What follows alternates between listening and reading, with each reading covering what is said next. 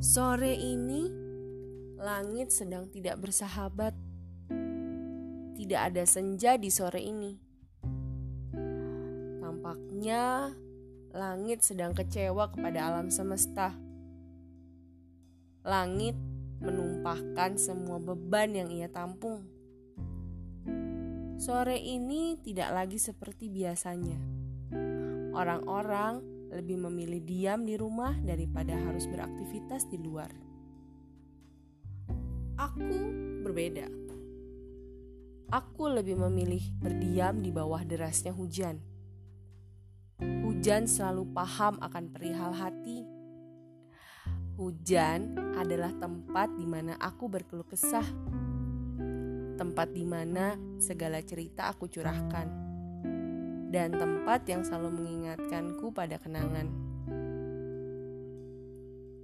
Kepada hujan, aku selalu bercerita tentang semua kesedihanku.